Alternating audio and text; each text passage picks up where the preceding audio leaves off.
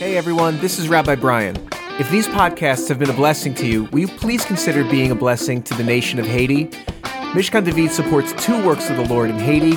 First is our orphanage, Beth Chesed, which means house of kindness, where 40 children are cared for each day, both spiritually and physically. And of course, there's our own Rabbi Peter Oliveira, who's setting Haiti ablaze by restoring it back to Yeshua, restoring it back to Torah, and to the Jewish roots of our faith in Messiah. Listen, to learn more, please visit www.torahforhaiti.org. That's T O R A H, number four, Haiti.org.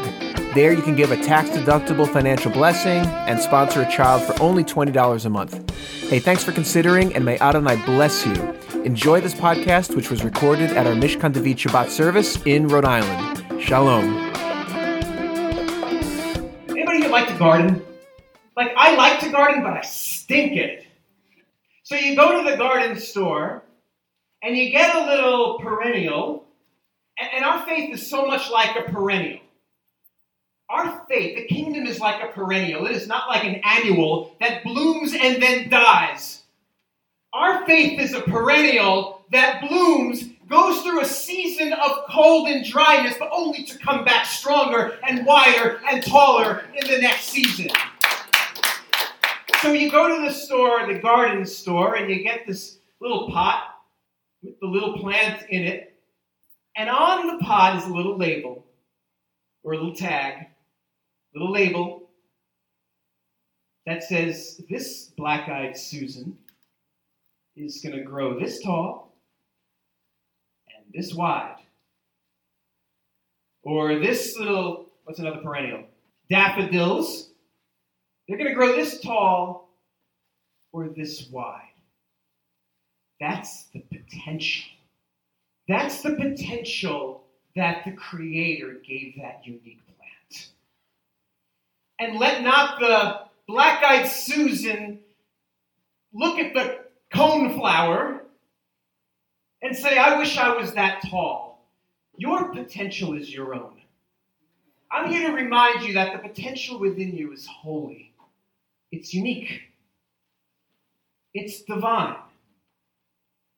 It's to a certain height, it's to a certain width. I'm not talking physically. Your spiritual potential, your potential in Him.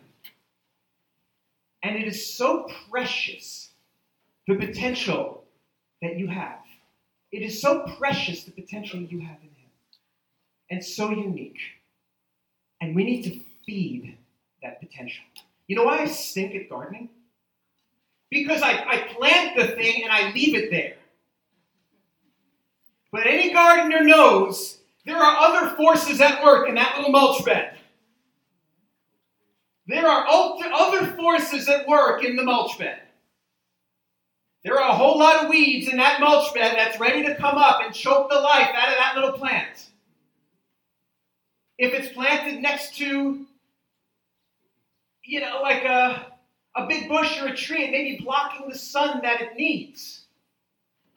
If it's a dry season, it may not be getting the water that it needs. There are many things out there that can stunt its growth. So God has a plan for us to reach our potential, the, the height and the width that He put on the label. Do you understand? You have a, a, height, a potential that's on the label that's from God, not the human labels. The potential from God. But there are other forces at work that want to limit our potential.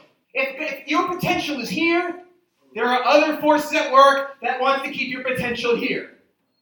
This is nothing new. Yeshua said that the kingdom is like a man who plants seed, good seed, good seed in the field, but then at night the enemy came and sowed in tares. And then all the servants said, Where did these tares come from? You, you planted good seed. And he said, The enemy planted those. See, God wants us to grow, the enemy wants to stunt our growth. And all around are ingredients to enhance our growth and to stunt our growth. God gives you ingredients all around your life to enhance your growth to the potential that He has seen since before the foundations of the earth. It's not just on one day a week, it's seven days a week. It's in your home, it's in your job, it's in your unemployment. There's food for your growth. It's in your children, it's in your it's in your barrenness, in your lack of children. There is there are ingredients from God for your growth.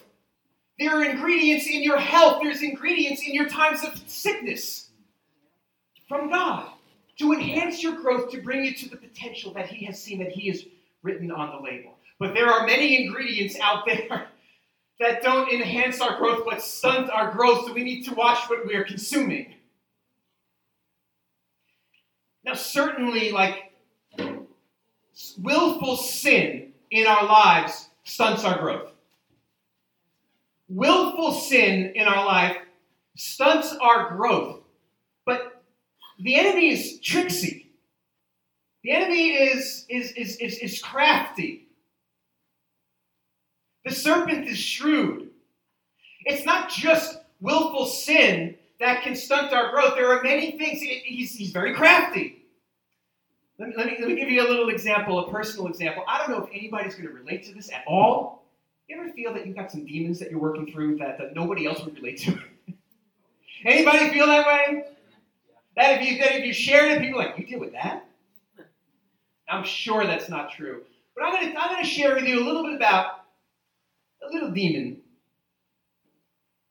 That little demon of, mine, he's, he's got a name, because we learned from Yeshua that demons have names. And his name is the entrepreneurial spirit.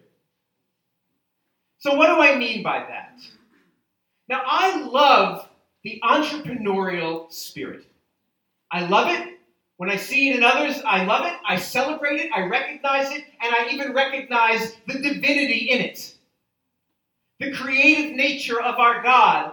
When somebody has an idea, a little spark of an idea, and they're willing to take risk, personal risk, financial risk, to see this little idea become something, a product, a service, whatever it is, to bless the world and even make a whole lot of money through it. I love that. I love that. I love that. Hi, demon. Woo, I love that. I recognize. Woo, I want that for myself. So I can get out of the workforce and have an easy. Woo, am I jealous of? Oh, there he is. You see, this little little demon is rooted in a bit of jealousy and a bit of see see. God's potential for you is here. Satan wants you to be here. Sometimes Satan will make you think they should be up here. And that's okay. Sometimes you just got to go for it and let him bring you back down. It's okay. It's all good. So God had to work with me on that, and because it was rooted in dissatisfaction in my, in my current life. God gave me an amazing job. I, I have a good salary. I'm very blessed. I lack for nothing. God wanted to bring me to a place where I am not shooting for the stars. I am content right where I am. That's where He needed to bring me. So, anyway, there's this little show on TV. It's called Shark Tank. You ever hear of it? Oh, I didn't realize it. But I used to watch that show, Shark Tank. Now, Shark Tank is, you know, you got this panel of venture capitalists, billionaires, High priest. like like like Mark Cuban, like venture capitalists with billions of dollars, Yeah. and you get these guys, these little entrepreneur guys, these little punks, these little punks. See, there's my demon again. These little entrepreneurial little punks showing off their little business, you know, and then Mark Cuban, I'll give you five hundred thousand dollars for thirty percent, and my little demon would get really aggravated. And all of a sudden, all of a sudden, after watching the show for a bit, God spoke to me, and the Holy Spirit spoke to me. And you know what He said? He said, when you watch Shark Tank, you are feeding your demon. When you watch that show, you are feeding your demon. And it takes, I hope you're hearing this, because it takes wisdom to know it's not a sin to watch Shark Tank. but it's feeding my demon. So I, I got to ask you are you doing it? This is why you have to be as wise as serpents, but innocent as doves, because he's pretty crafty. So I have to ask you how are you feeding your demon? Are you feeding your demon? Are you doing something that is not necessarily sinful, but in the action it's feeding your demon? Oh, I can go around this room. I know I can. You know, I, I, I yeah, it's not a sin to watch this PG-13 movie with just a little bit of nudity, men. But is it feeding your demon? I can go around the room. You know, it's not a sin to go to Twin Rivers and throw a couple of bucks down on the blackjack table but is it feeding your demon? It's not a sin to gorge yourself on news reports that talk about how corrupt the government is and how evil the certain parties or certain politicians are. It's not a sin to gorge yourself in those news reports, but are you feeding your demon when you do it? Come on, somebody. Come on. Come on. It's not a sin to watch that little romance movie where the guy is just so nice and so loving to his wife. So much more loving than my own husband. It's not a sin to watch it. But are you feeding your demon if you watch it? Come on, we got to be wise. We got to be wise in what we're doing. There are a lot of ingredients out there that are growth inhibitors. We shouldn't be feeding our demons. We need to be feeding our fire. Come on, we need to be feeding our fire. You have fire in your bones. Feed that fire. Fuel that flame. Fuel that fire. And let that fire consume everything that is not of Him. Hallelujah! Holy Spirit is all over that section of the sermon. There's a lot of things out there. There's a lot of things that will feed our divinity, feed our faith, and there's a lot of things out there that'll feed our demons. There's a lot of growth agents out there, and there are spiritual growth inhibitors. You know what's a spirit, spiritual growth inhibitors? We spoke about the label that God put, the gardener put on the pot. You know what's a, a growth inhibitor? Is the labels that are put on you by the world. Those are growth.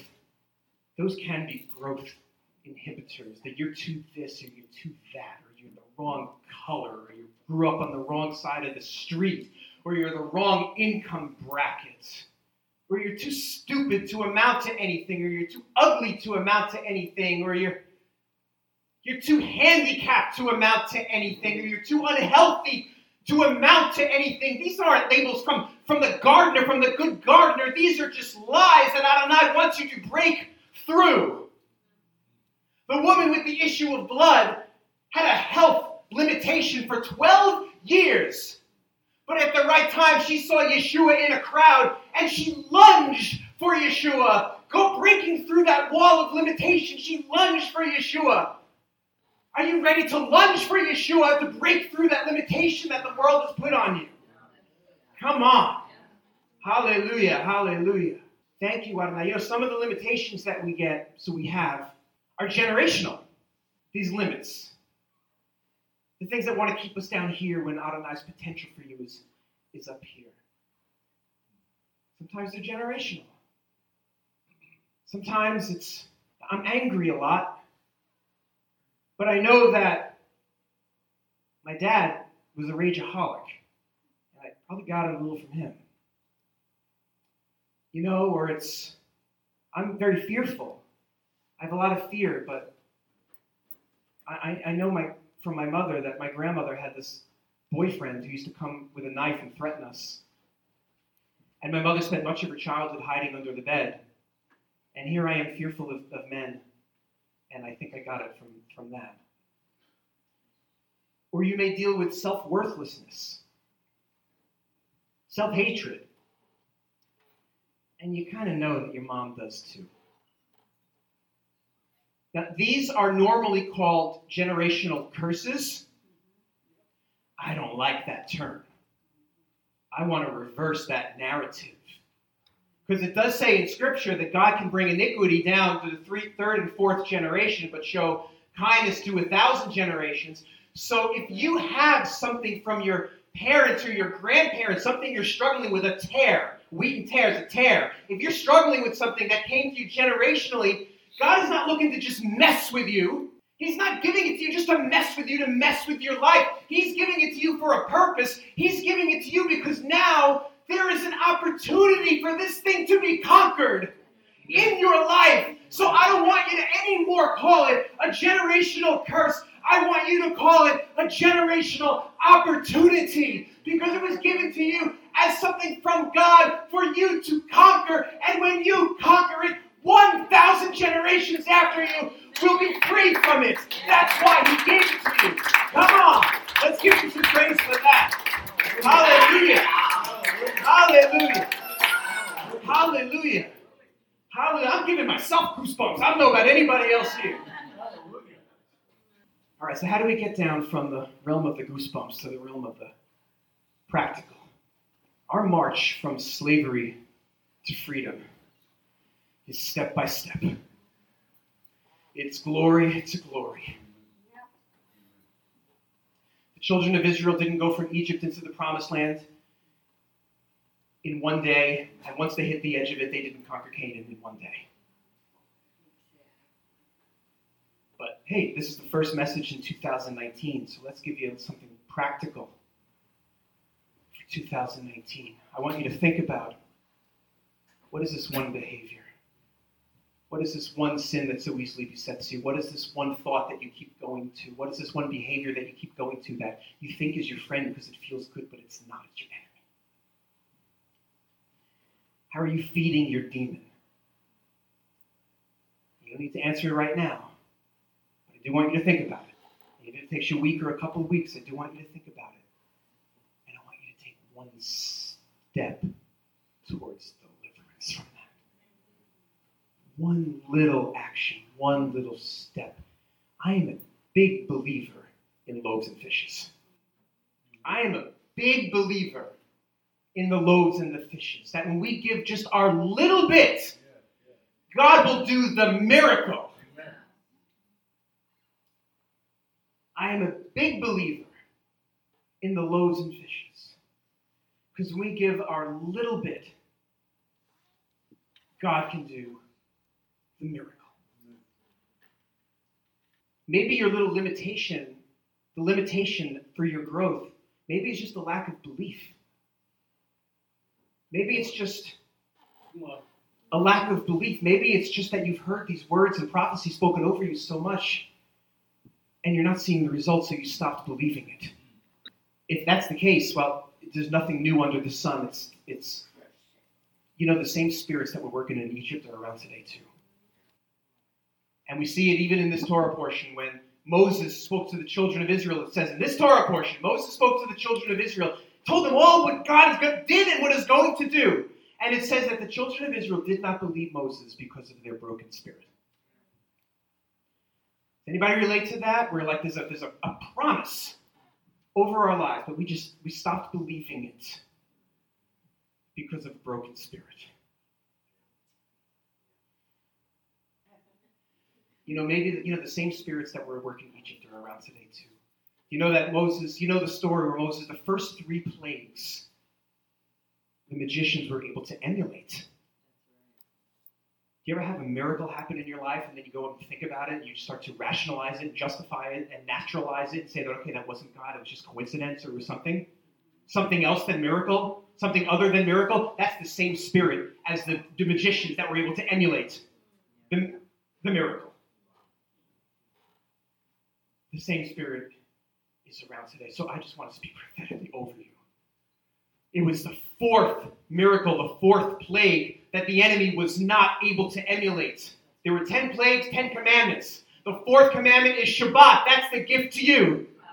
It was the fourth plague where the enemy said, I can't replicate this. This is the finger of God. I want to speak prophetically over you that you are hitting that, that miracle that you will not be able to justify or rationalize or just claim that it was coincidence or it was something else, it was circumstance. Hallelujah. Hallelujah. Hallelujah. Hallelujah. Hallelujah. into the practical. Philippians 4 8. Is true, whatever is right, whatever is good, whatever is lovely, whatever is praiseworthy, whatever is excellent. Think of these things. Feed on these things. Fertilize with these things. And the things that you heard from me, or were taught from me, or have seen in me. Practice these things, and the peace of God will be with you. The key word in that whole beautiful scripture is practice. It's practice. Take every thought captive. And at first you don't succeed, practice. Practice. Practice. And you entertain that evil thought again, practice. Practice. Practice. I tell you that every wall the enemy has put up between you and your potential has a weakness, has a weak spot. Every barrier between you and your potential has a weak spot. And just like if a, an army is going to storm a castle, but there's a big wall around the castle, they'd be very smart to look for the weakness in the wall. I tell you that the, the boundary, the wall, the separation between you and your potential, I tell you that that wall has a weakness, and you have the authority to march around it. And you have the authority to blow the shofar around it. Remember that Joshua had to march around it seven times, not just once. Maybe you've marched around it six times, and then you got tired, and then you got discouraged, and then you stopped. The Spirit of God maybe today wants to remind you that you're one more march around this thing. You're one more shofar blast around this thing, and it's going to come down. Hallelujah. Hallelujah. Hallelujah. Hallelujah.